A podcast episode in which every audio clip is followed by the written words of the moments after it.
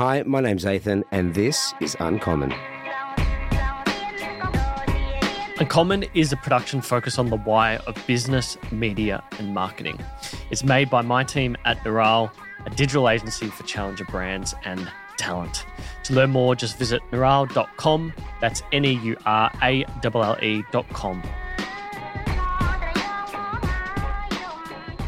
All right, my guest this week is Athan from July, co-founder, co-founder of July. Co everything. Do you know um, the first note I did was uh, what's going to happen with July and July? Because it's two months, three months away. Are we on? Yeah, well, This is uh, this is This live. Yes. What's happening with to July with July in July? Mate, you know, it's our month. It's our month. Last year in July, we we were locked down. we were in lockdown. We we were we were dying a very slow death, if I can be very honest. Really? We were still in lockdown. We were doing almost zero sales. You know, from the beginning of lockdown, we were ninety five percent drop in revenue. Fuck. Uh, so we're talking like close to to zero. Um, you know, and it's funny at that stage. You know, you know when people talk about percentage growth, like fifteen hundred percent growth year on year, but when you're already at zero, the percentages don't mean anything. It reminds me, like my dad used to say when I when I turned eighteen, he's like, "I'll give you, I'll double whatever you have for your first car, whatever whatever money you've got, I'll double it." Mhm. And then he like looks at me with a laugh and says, "Do you know what double zero is?" Zero, man. You're not getting anything because you don't have anything. Yeah, right. So that was that was his that, that that's what that reminds me of. We we had nothing. So the growth can't even be expressed in percentages because we were literally at zero dollars. Yeah. So last last July was uh, well the lead up to that July we had decided that we were going to expand internationally. It, the lead up to it. So how long ahead are we talking? I think we were in April, March April. We said like we're running out of money. We need to do something. Yeah. So, uh, so we had just launched the the Carry On Light, which was the lightest double wheel carry on in the world, Mhm. at 1.8 kilos. This was part of our like something to do during COVID, launch new product. We got a lot of press for it. Was a really, really good product, really, really good launch, great creative. Um, all the things were really nice for it, but obviously not not that many sales. So we're like, okay, well, we've got the PR success for this thing what's what do we do with it now that we're not selling in Australia? Everyone's mandated lockdown. We can't leave the country. No one's traveling. What do we do? So we looked at other budget airlines. I'm giving you the long story, by the way. This No, is the good, I like extended. right? So you know, we looked at other budget airlines. We knew like Europe was a big budget airline travel industry, and they like light luggage. They really want something super light as they're flying Ryanair and EasyJet, uh, so they don't have to pay anymore than their 50 euro trip between Athens and Brussels. Hmm. So we were like, okay, we're going to launch in the UK. We'd spent like two, three weeks briefing the team UK, UK, UK. Let's get this done. Yeah. And uh, on our way to lunch, we're having uh, Akasiro Japanese down in Collingwood. Love that place. It's killer, right? And on our way there, we're like reading the news, UK goes into further lockdowns, like stricter lockdowns that they can't travel anymore. we're not, well, we're not going to do that. Yeah. we're not going to launch in the UK only to be met with more, more, more trouble. So within that lunch, we decided we were just going to flip to the US and spend the last of our money launching in the US for one big hurrah. Yeah. And just hope for the best. And it worked. Well, yeah, it worked, right? So we did July 1, you know, lots of PR, lots of media, lots of product. Uh, we did whatever we could to, to make it work. And that, that July, I mean, we, we smashed it. The, the Americans They love, the product. They love shit. They love to spend money. They love to spend, well, they love, they love spending it on us at that particular period. It gave us the, a revenue boost, it gave us a confidence boost. Hmm. Uh, July has always been a significant month for us because it's always the month that we like to do. We either do a promo or just, it just feels like a significant holiday month. I mean, the business was named after people traveling in that July, month. Yeah. So, you know, it's always had a, a, a strong symbolism of, of growth and, and luck. Last year in particular, extremely lucky. Yeah. So, so we launched July 1 in the US and it took off and arguably survived the business uh, through the through the revenue, through the momentum. Australia opened up. It just felt like it was win after win after a couple of years of really big losses. So, so you know, you ask me now what's going to happen in July. I don't know. I don't know, but I feel good about it. Whatever it is, whatever we come up with, Okay. I feel really, I feel really, really good about it because it's It's it's a special month for us. Something magical always happens in July. it's good to know though that, and this is the reality of it. Sometimes is that when you're playing catch up and you're running a business that moves fast in multiple ways, whether it's up or down, that you know you don't have to have you can't ever have a 12 month type plan ahead of what you're doing for the for that month, so to speak. It's like, uh, it's May. We should probably start thinking about July. it's a bit like that. Yeah. it's a bit like that. Um, so wh- when we think about the US, what were the ducks in a row in hindsight that you think you had to get sorted that gave you some element of success, which launched into what it what it has become? Was it the PR, the marketing, and something else? What were the most important components? There were there. I mean, there was a lot of ambiguity around what we should do for launch. Uh, we'd we'd written a really, I mean, I would say like a light but solid plan on what we should be focusing on. Uh, PR was definitely one of the biggest drivers for us. Hmm. You know, it's one of those things where you can say, "Oh, look, it was an overnight success in the US only because we had spent three years developing product." Yeah. And so we had the product range, we had the the the, the color range, we had the marketing, we had the, the the PR backing, we had all these things in place for them to go into the US and feel like it was very, I wouldn't say very easy, but it feels like it worked Mm. in in that July one launch. Uh, you know, if I could, I mean, if I could put it back to anything, it's the fact that the product and the marketing were were in sync Mhm. uh, and it was it was attuned to what the Americans were were looking for. You know, we were going into a climate where people wanted to travel again. They were coming off like the the incumbents who were already there and established, and probably and, and not as innovative in the sense of a product change. hmm Uh, they were looking for something a bit different, and I think we provided that for them at the right time. Yeah. Right. So we, you know, on What's top the of timing of it. the timing of it, you know, everything works for a reason, I guess, in that sense. Uh, we, yeah, I mean, we were very lucky in, in that sense. I mean, but the product was great. The personalization they loved. Yeah. The fact that we do multilingual personalization as well. So, you know, for, for the Latino community, they could write theirs in Spanish. We have Chinese Right. characters. Anyone with Romanized characters could actually can actually personalize in their language. Uh huh. So you can do Romanian if you want, French, Italian, things like that. So personalization was a big play for us over there, and it worked really, really well to the point where we were shipping product from Australia. So we were, you know, we were almost losing money on every product. Yeah, so that was a question I had around the US is so when you first launch some, a new market like that, you've obviously got to have your PR, like you said. so I don't know if you used Kate Dinnan for that market as well, or if it was a different PR firm, but She's amazing. you got to have a PR firm.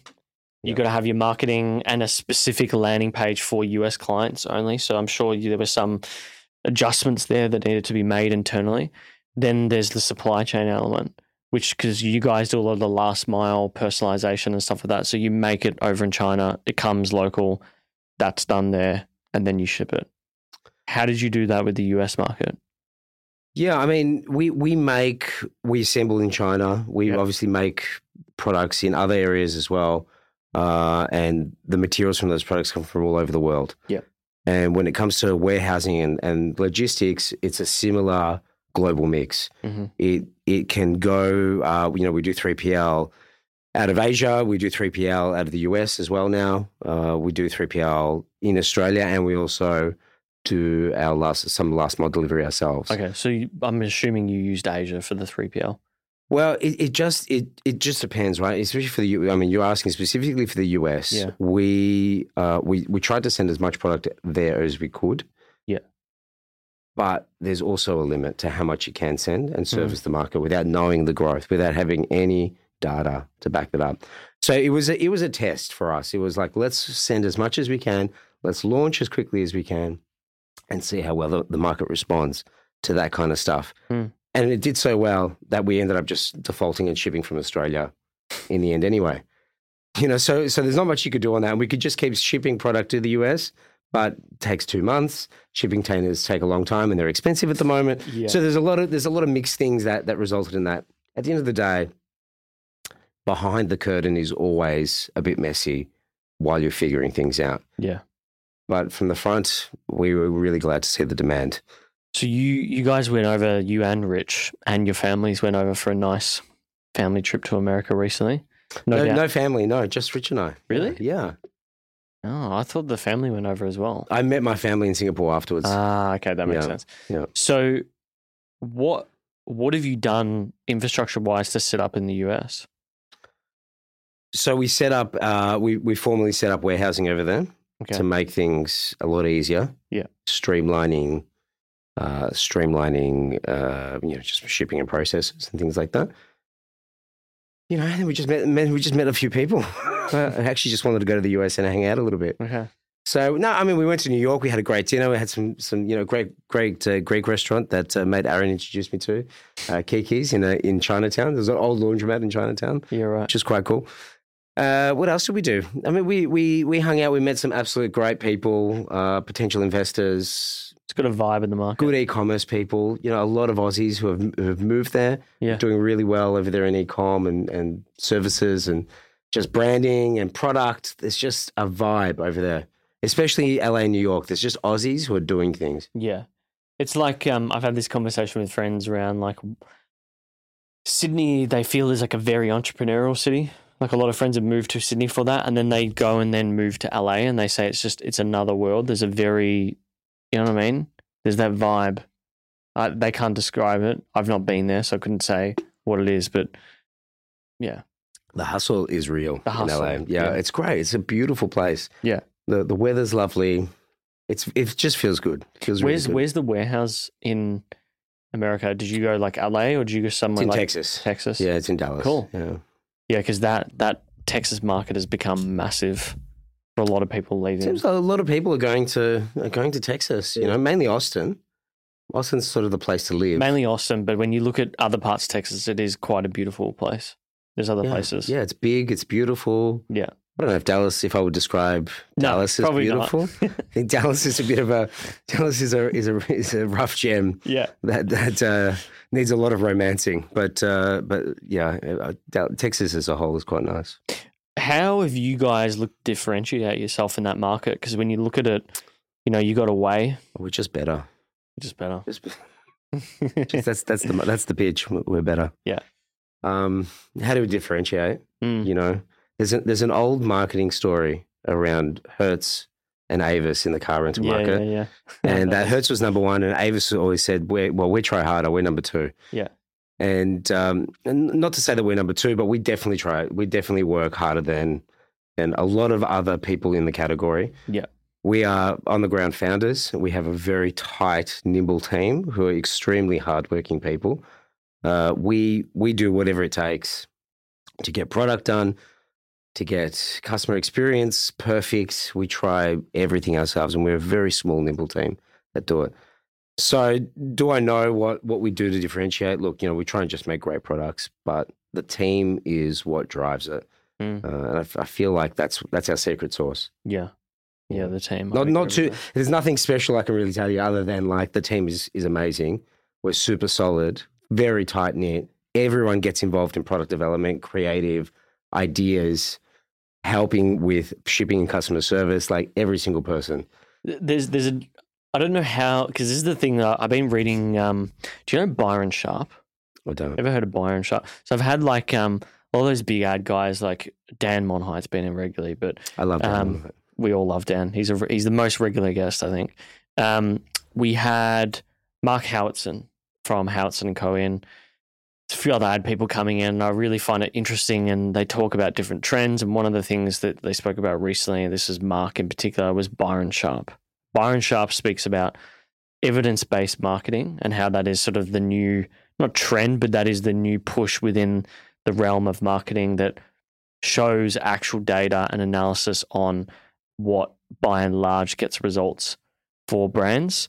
And one of the things they speak about is that branding, whatever that is, the logo, the coloring, the design of the product, the people, etc., is the most important thing. And sometimes you can't really quantify it.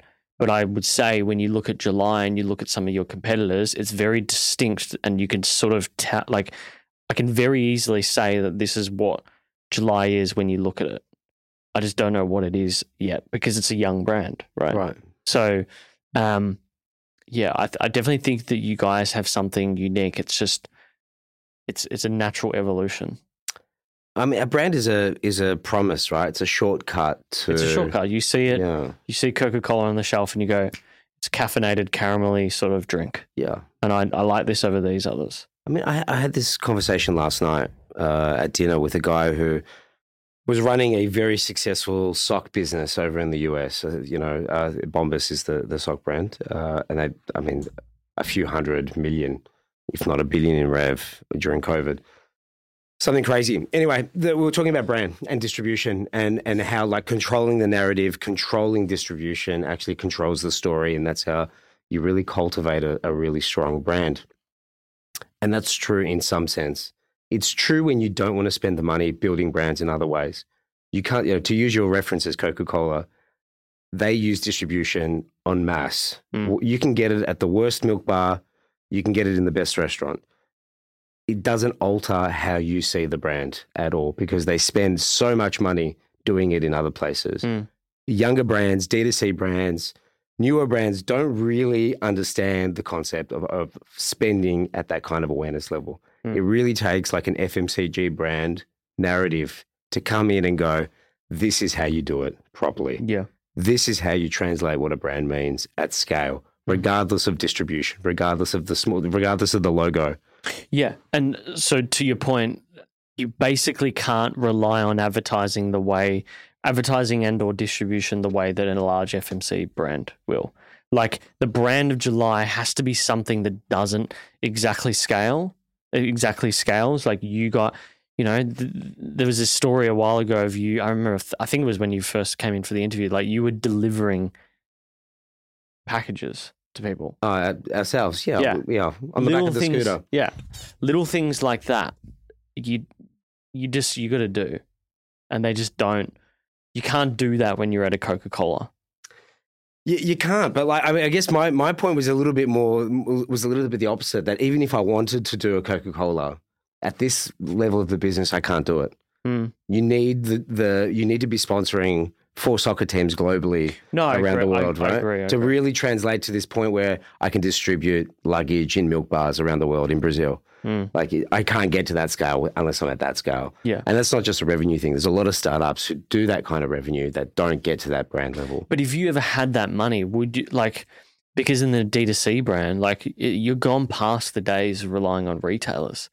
Is that the real way to to scale a brand and the the salience of July? I mean, uh, what are the other options? Well, New- right, well, new right products? now, well, right now it has to it has to be this because this is the best way to Yeah. cultivate the brand. But to scale up, to do what you need to do, marketing has to change, brand vision has to change, and the approach can be different.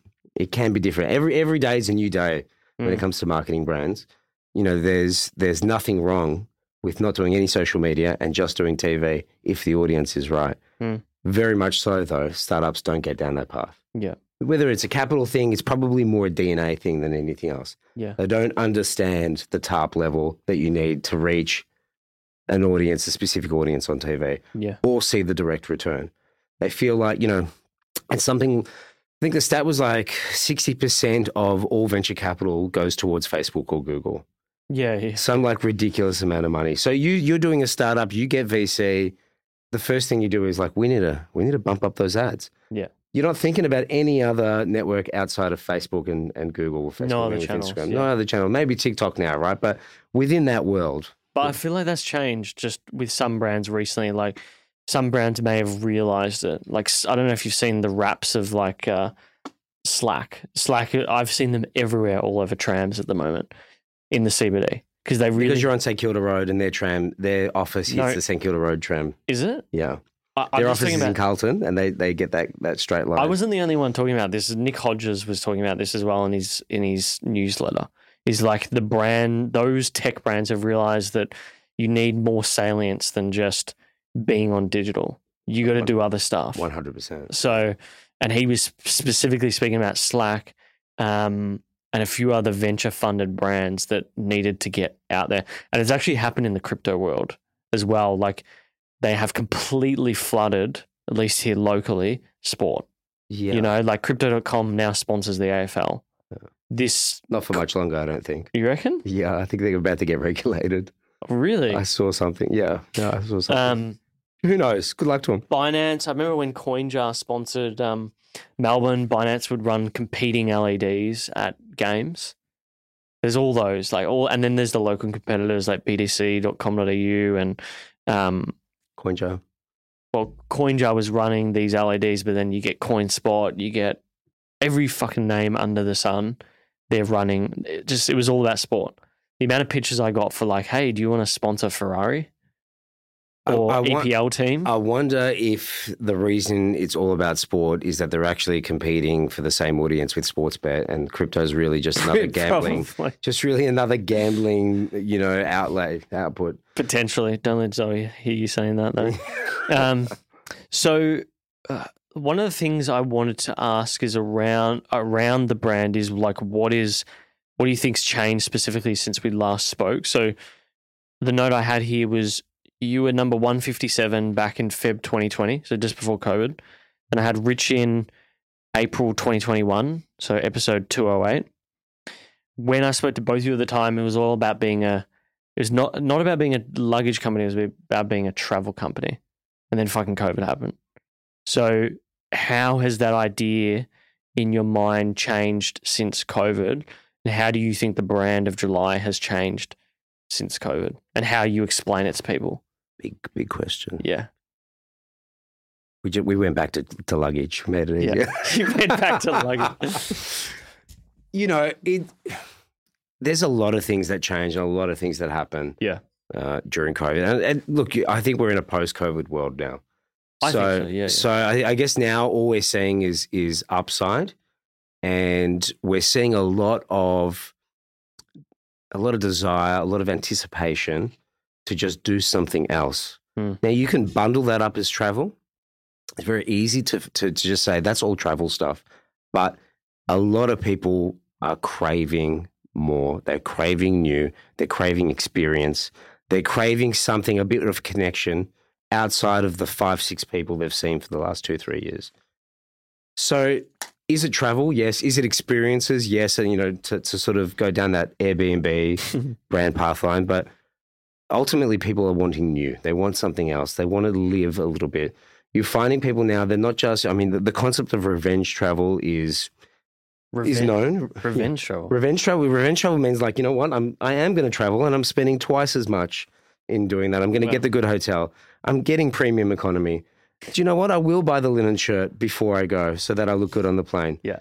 it's like doubling down, and Okay. to make to make up for lost time. Yeah. So it's no longer budget holidays. It's like we go large. Yeah, we go large, but like you know, it can still be budget, but larger budgets, right? So Yeah. like you're you're still going to Bali, but you're doubling down. Yeah. you know, you got the driver for the day. Yeah. you know, just take me around. Like there's a bit more spend happening in that world. I definitely agree. I mean, looking at Lauren and I as an example, we're going to Europe. We're spending the equivalent in a month of what we spent in 2013 in six months. There you go. That could also be an age thing, but like, do you know what I mean? Like, we're we're like, this is the net, the one of the f- the next big travel things we're doing because we've had two years of nothing.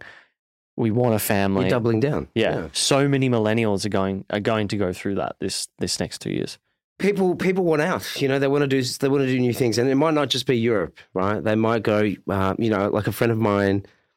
A friend of mine just bought a four wheel drive Yeah, with a lot of like with a roof rack and a snorkel and a tent for the roof rack so that he can sleep on it. I've never seen this guy do any of this stuff.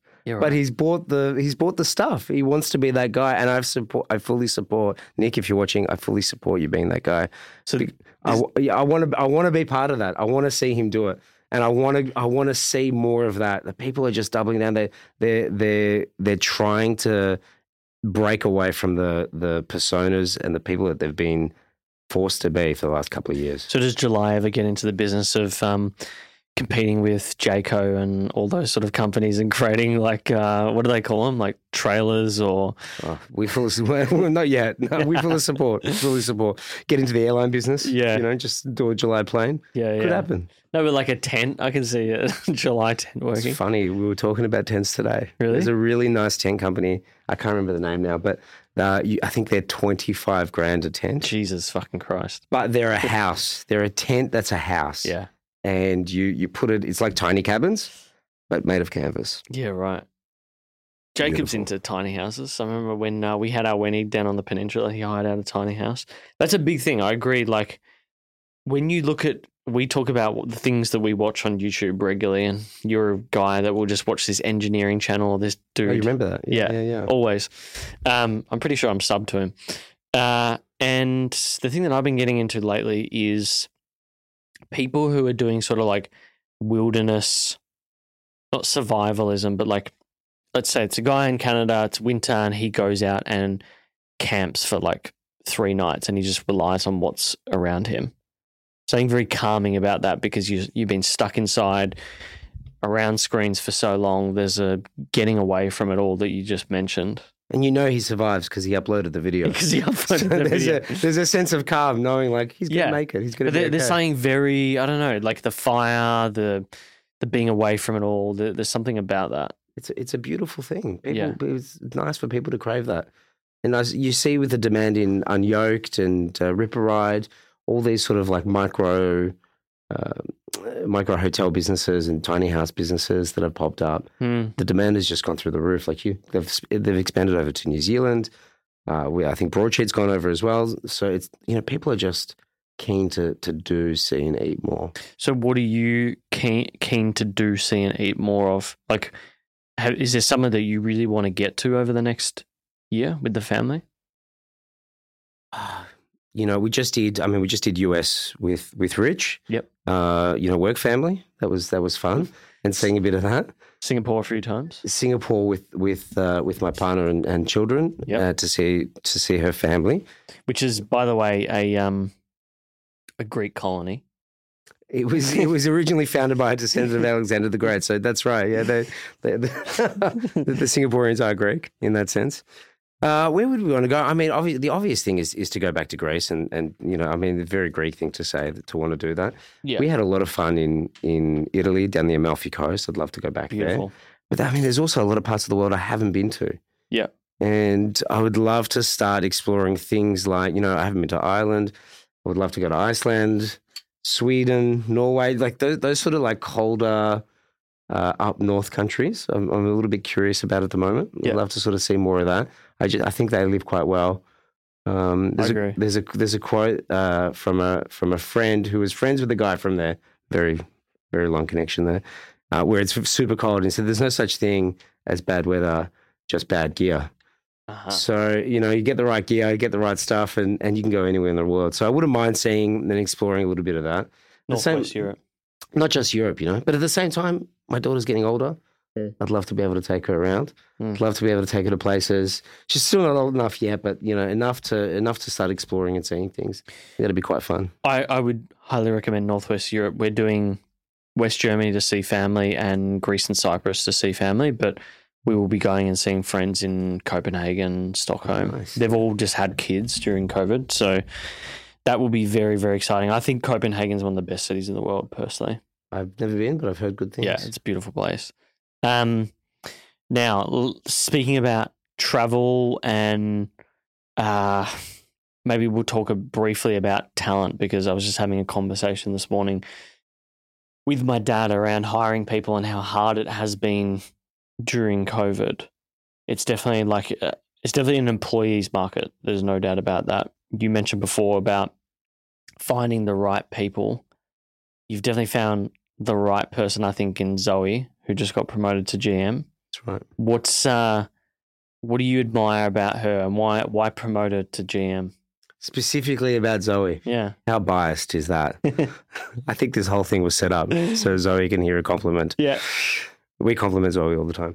Yeah. She, I mean, Zoe's amazing. Uh, she's always been just high energy. Yeah. And uh, no matter, I think with with not just Zoe, but with anybody in a workplace environment that is willing to take on more, that is willing to help others and make the experience of work better for other people. At sometimes maybe the sacrifice of your own enjoyment or your own workload Mm. is is a rare thing. It's a special thing, and I think everyone should strive for it. Yeah. And it's a beautiful thing that we've found in Zoe, who's absolutely selfless, determination, strong, extremely smart, but will always make fe- people feel welcome, Yeah. happy, excited to be there. She's definitely got that AR auntie t- sort of vibe about her. She's amazing. She's the best. You Yeah. know? But like everyone in the team is the best. They all pull their weight. Everyone does well. Yeah. Um, Zoe's just the most organized. So we made sure that she organized everybody at the business. So, how do you find more people like that in a market like this? You know, is it because it's a hard thing, right? You put out a job ad, you get 20, 30 people to reply, but sometimes they're just not aligned with you. Have you found a process or or anything that has allowed you and Rich to really get to the essence of the person without hiring them? the only thing I can say that's helped with hiring is personal reference. Okay. And and so this is this comes down to we like to we like to think we run a, a, a good business, a good organization, and a healthy one at that when you're working. Mm.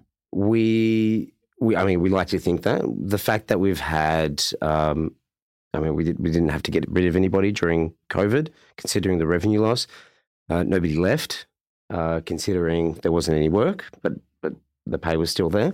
Mm. We like to think that that there is, at least is some cultural uh, cachet still left in the business, and that the founders directly contribute to that because we're there every day. Yep. And that if you lead from the front and instill some of those values from day one yourself, that that sort of tr- trickles down to everybody else.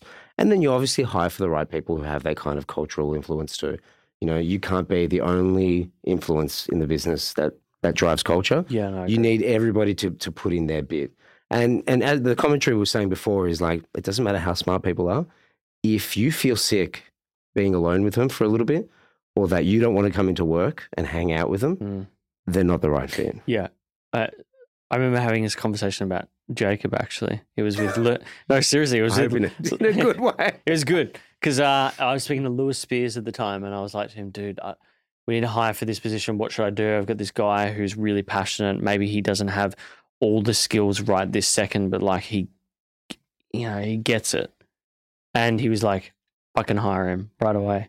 Do you know what I mean? So, uh, and he did the sa- he, he did the exact same thing with his producer, and that actually Keelan had would have would have had less skills than Jacob. Like he knew nothing about editing but he just loved the brand and he got his whole media persona, so to speak. So sometimes it's just that. It's like you just know that this person gets it. Yeah. I look, you know, you, you and how do you meet those people, right? Usually people that you know know good By people refer- too. Like what you said, by referral. everyone hangs around kind of similar people. Hmm. You know, you hang around with with smart, talented people. They're going to hang around with smart, talented people. Culturally, you're kind of all within the same remit. You'll, f- you end up finding the best people through referral. Hmm. We found Zoe through referral. In fact, ninety percent of the team has all come through. How referral. did Zoe get referred? Uh, What was the connection there? Uh, he was a he was a, an employee at the time. Um, Oh, okay. Yeah, and uh, he's no longer with the business. Uh, but he was he he referred Zoe. They were friends, and he was she was she was great from day one. Yeah, right. There you go. She had a question for us around luggage and, you know, because when you look at that as a D2C or ecom product, it's not something that someone's purchasing regularly. Just like uh, we've had, um, what's his name, talk come in to talk about My Hire, which is sort of like a four five hundred dollar sauna suit. And yeah, I know the Mahai. Yeah, yeah. yeah. So Interesting. it's it's you know I like the product. great product. Yeah, I just I like saunas generally for me. It's a tough game. Very. I hate them. I hate them. But infrared sauna I can do. Yeah. Um, I do prefer the being sat in the actual sauna itself. Yeah, yeah, yeah. Um, that being said, similar high value product. How do you think about lifetime value of a customer? How do you develop that to get to make them return buyers? Like it, it's a complex, almost theoretical question, but I know for a fact that thinking thinking about myself, let's say I'm a very loyal customer, I buy a July product, then each time someone needs something in that remit of luggage, uh, we I will suggest you've got to buy this July product, and then they'll be like, "Oh, this is a fucking great product." And then they refer it to their friends, et cetera, et cetera. So there's there's that element to them. But do you think about the other products that you're potentially going to launch that would mean that I buy more things? You know, like the carry all or what was I talking about to Zoe about the other day? I feel like I was talking to her about a laptop sort of baggy thing. Like a little briefcase. Uh, we were talking about like um, she asked me because I was like, oh, I've got all this shit that I have to carry like cords and stuff like that. And she's like, Tech kit. yeah, the tech kit. Yeah. So I, I mean, th- there is an element of trying to come up with and, and trying to deliver our version of things that people want, like tech kits, like backpacks, like other other bits and pieces like that. Yeah. Uh, and you know, we like to think we put our sort of design thinking, our travel spin on these products. Oh, too much wine. Big night last night. so you know, we like to think that we can do those sorts of products with a July lens. Yeah. But the lifetime value in product, especially a high ticket item product, is not like a SaaS business. No. It's not like the razor business or the FMCG business. It's a bit more like the automotive business. okay. You know, your BMW, you sell somebody a BMW, you're not like, how many hats can we sell this guy? you know, it's a convertible. I reckon I can get a hat a year out of this. You know, it's not really, you're not thinking like that. yeah. You're thinking of every customer is a potential advertisement advocate for the brand. Mm. Yeah. They'll spread the word, as you said, so it becomes a network effect there. But then in five years' time, when they need something else, or in you know when when a, a new need does pop up, that they've had such a great experience with the one product that they've bought or the set that they've bought, that they then come back and buy something else from us as well. yeah. So lifetime value, in a sense, is not like a two-year, fifteen hundred dollar. Let's let's try and churn as much as possible. You know, how can we increase that? What what other hats can we make for them? It's a little bit less like that, and a little bit more. Well, these guys are promoting the product as much as possible, and in five Mhm. years' time, they'll upgrade and get it again. They'll get their family to upgrade again. It, it continues down that path. Yeah. Yeah. Yeah. No, that makes a lot of sense. And I think um, it just triggered this memory I have. We've got the book here. It's I don't know if you've ever read the copy book, like the traditional advertising book, and it's basically like two components, two parts. One is traditional ads, and one is the copy that went with the ads. And Like, the old Volkswagen. one. all the old Volkswagen, all the old BMW ads, all that sort of stuff. I've always thought about, I had this debate with people, and one of the best examples I've thought about for the podcast was a core brand ad that you would have if you have a billboard anywhere, and what would it be on it for the brand? And I'd be like, probably Punt Road, and it'd probably be like, um, OK Google or OK Siri play Uncommon, and it would just be like the the artwork, so to speak um, and a little, you know, device with the quote. That's kind of cool. Um, have you ever had a thought around what that core brand ad would be for July? I mean, tough question. I, I've like a mass marketing type thing. I mean, I've done a I've done a hoarding before, like which is like a Hoard? billboard Oh, on okay. on front of the store as you Really? as you're building it. Yeah. So as we were building the store, so it was a massive corner hoarding in Emporium. And so, I mean, uh, that's a billboard essentially. So It I've is, done yeah. one, right? So I can tell you, I don't know what the answer is, what my dream billboard would be, but what, did you, what did you put on that? the billboard that we did there was was called Wonderful, but wonder as in wonder, wonderlust, A W A, okay. uh, as a you know, uh, like you like you wander the world.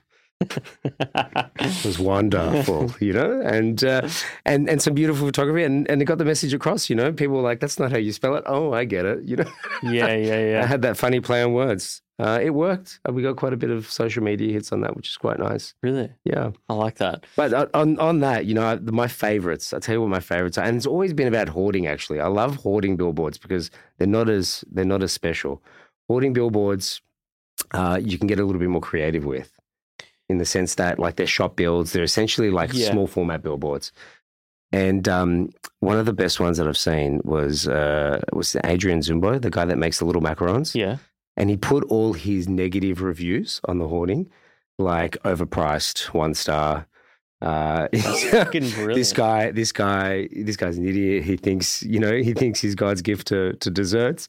Like he basically put all his negative reviews up, which was absolutely hilarious. And what, what, like, did you see the responses on social, or Uh, was you- it just that you love that? Uh, You just love it, and you you laugh at it, and you're like, this guy's got guts, and this, Yeah. this is really funny, you know, and it makes you want to try the the product. What do you think about that when you saw that as a consumer? What, did, what was the first thing you thought?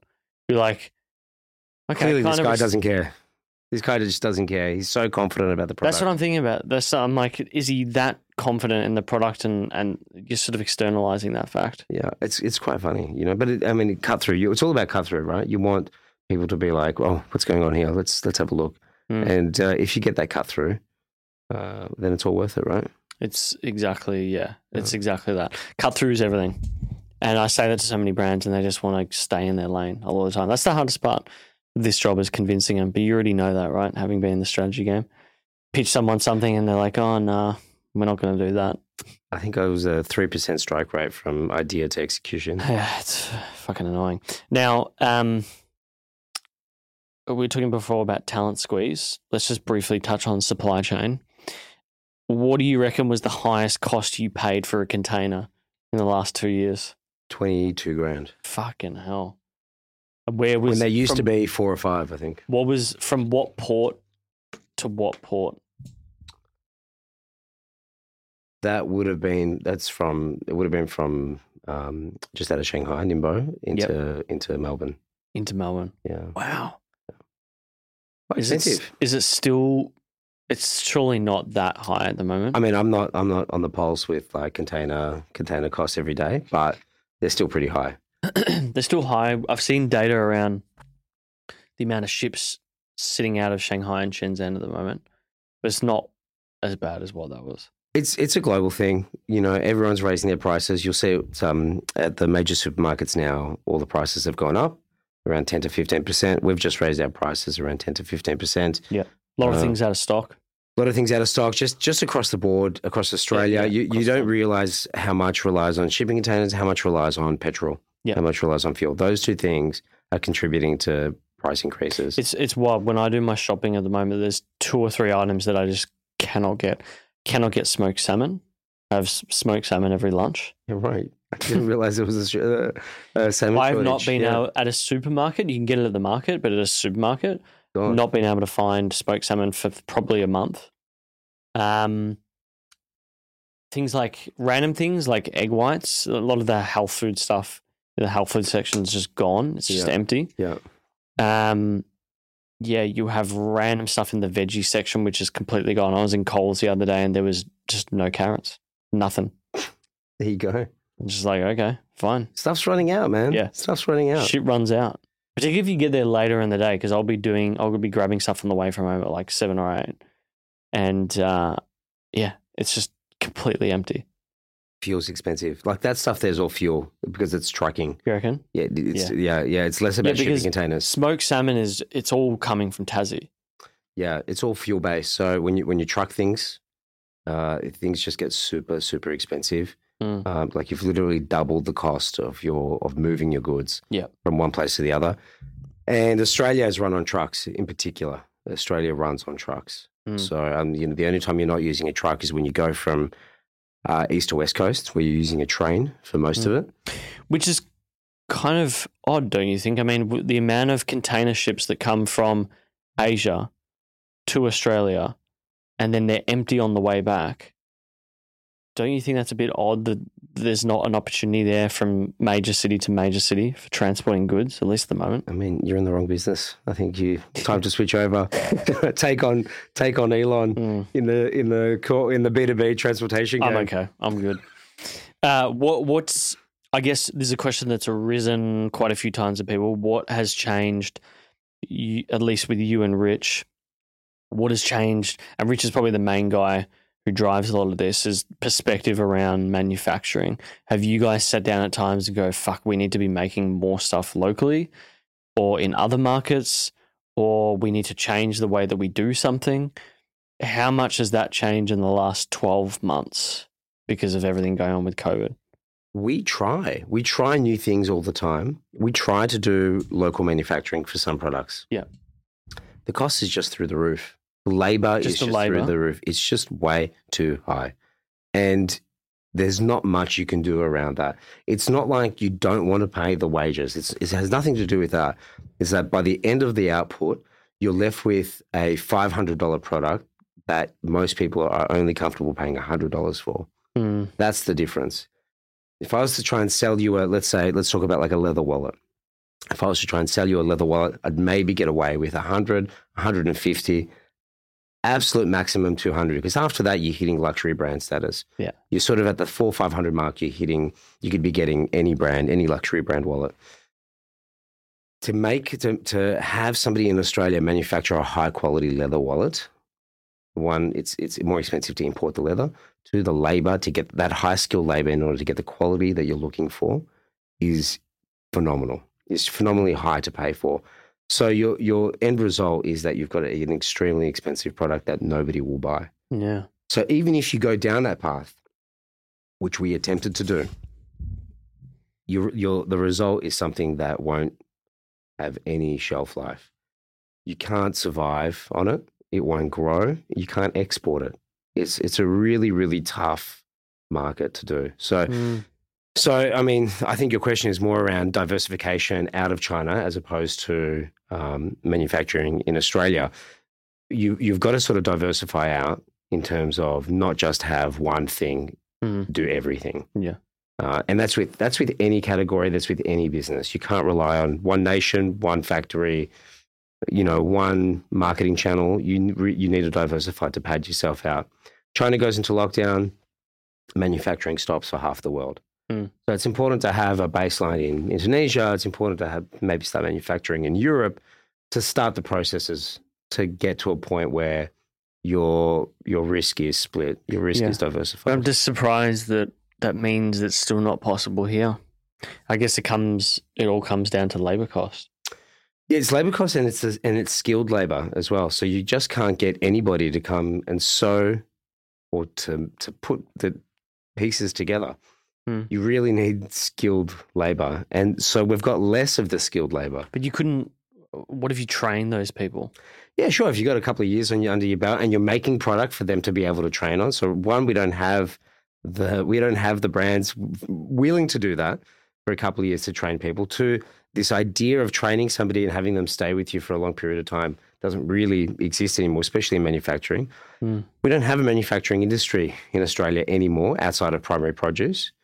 So you're in this you're in this position where and and not only that, all the talented people in the manufacturing space, which were our grandparents back in the day, who were who were um, you know seamstresses, they were uh, people who knew how to do the technical detail around sewing and welding and things like that.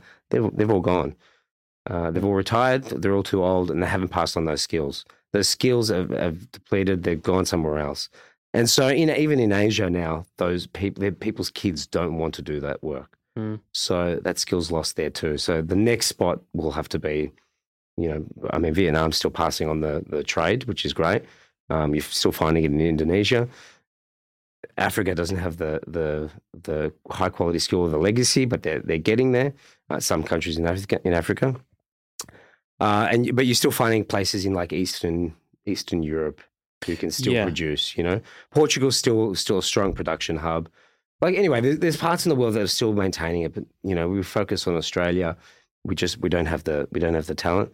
The the talent that is there is expensive. Getting the materials and getting the the level of quality in the materials is still extremely high cost. Hmm. And then the market demand just isn't there to pay for the final result. Mm. Yeah, it's it makes me think that more and more of what we do manufacturing wise is going to be about high value manufacturing.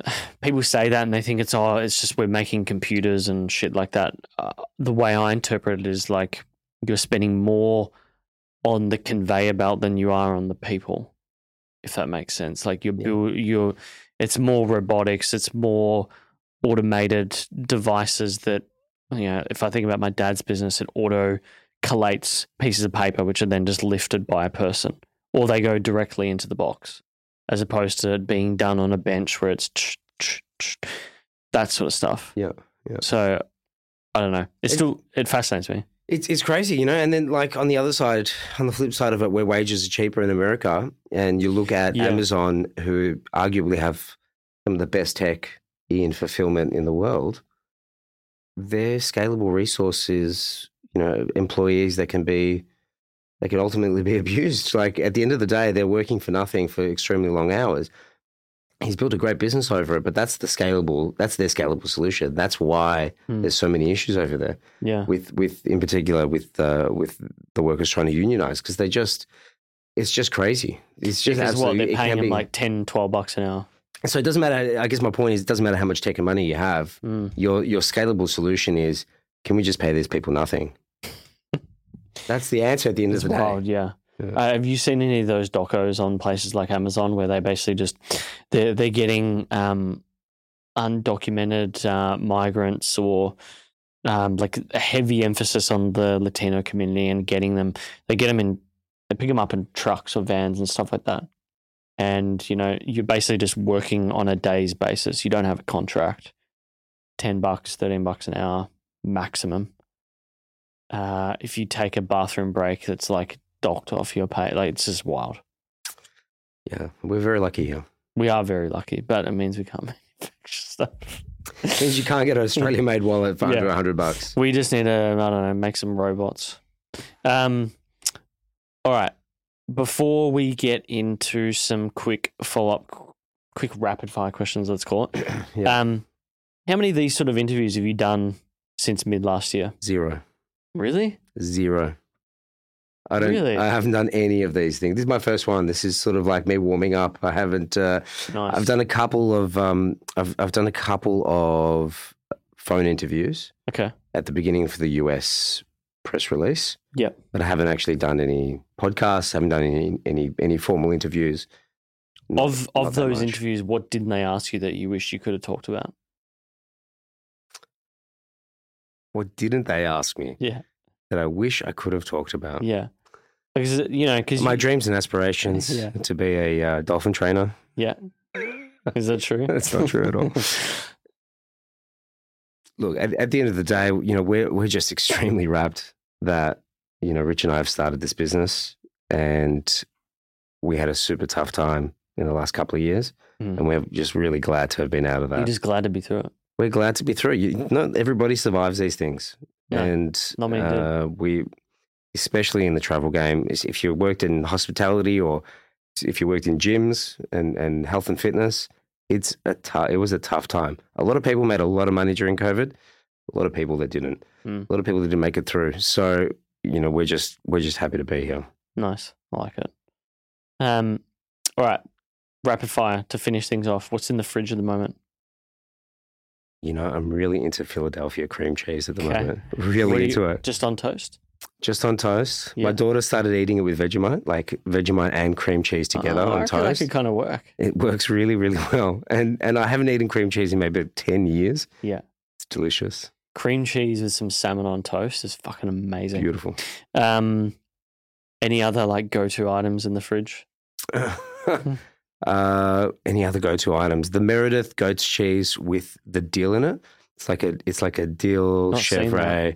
Beautiful. Yeah. It's really, really nice. Um, and so instead of instead of chopping up usual feta with your salad, sprinkle on a little bit of like feta dill, like chevre dill. okay, and this is because you're not trying to, you know, put thirty Too much olive oil. on it. liters of Yeah, olive. yeah, yeah, exactly. Trying to keep it lean. Um, all right. In the last year, what have you purchased under two hundred dollars? That's I don't know. Eh, most positive impact that you've enjoyed the most. Anything that really springs to mind. Sub two hundred bucks that I've enjoyed the most. Yeah. Oof. July packing sale. two hundred and one dollars. what I, I don't even know what I purchased in the in the last uh, in the last what is it year? Is it? Last year. What have I purchased in the last year? That's brought me the most amount of joy. Uh, I would say that I have what a what a what a bloody tough question. Probably a gym membership. Okay. I think a gym membership's probably been the best thing I've bought under two hundred bucks, Yeah. Uh, or a couple of sessions there. That, that sort of got me. Where, where are you going? What's your gym? Oxbox, Jason, the trainer there at Oxbox. Yeah. Rockstar, Oxbox. the Oxbox, Where is that? Collingwood. Where Okay. else? It, it, I tell you what, you know, obviously gym memberships are more expensive than that, but the first couple of sessions were trials, and is what got me back into it. So, I would say my best purchase, honestly, in the last year has been similar, but it's not for a gym, it's for a bouldering Mm, place. Like, mm. it's the first time ever in my life where I've felt genuinely stoked about exercising regularly. nice. So, That's what you Very- want. That's what you want. Yeah. Yeah. Hanging out with ripped Asians. That's what it's about. That's it. Yeah. Endorphins. Endorphins going on. Endorphins, climbing fucking fake rocks, falling off. it was so funny. The other day I was there with Lauren, maybe two weeks ago. We walk in, you got two sections. You got the main section, it's like converted warehouse on the left. You've got the other section. It's clearly like a roller door that used to be there. And it's all uh, like a, there was like a, not a blanket, but like a, an emergency sort of looking type blanket thing that they'd pulled up, like a tarp. We're like, fuck, is someone dead? Like, what a way to come into this place. But some dude had fallen off like the top point and busted his ankle when he fell down. No.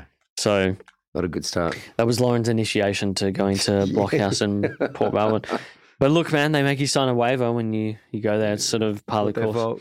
It's not their fault. Um, Athan, where can people find you on the interwebs? Where can they find July? Uh, well, you can find me on Twitter. I'm at eighth a t h. Uh, you can find July on everywhere at at July or July.com. Mhm. and uh, or you can just SMS me. Yeah, ask Jordan for my number. Okay. Thanks for coming in. Thanks for having me, man. Thank you so much for checking out this episode. If you liked it, do subscribe and, of course, like it on YouTube if you're watching as well. We'd really appreciate that. For audio, if you've not already listening on your podcast app, you can search for it on any good app, including Spotify, Podcasts, Apple Podcasts, Google Podcasts, etc. For video, if you're not watching, you can search Uncommon Podcast on YouTube. It's the first one that appears every single time. For behind the scenes, do follow us on Instagram and TikTok. It's at uncommon underscore show. But until next time, thanks for tuning in.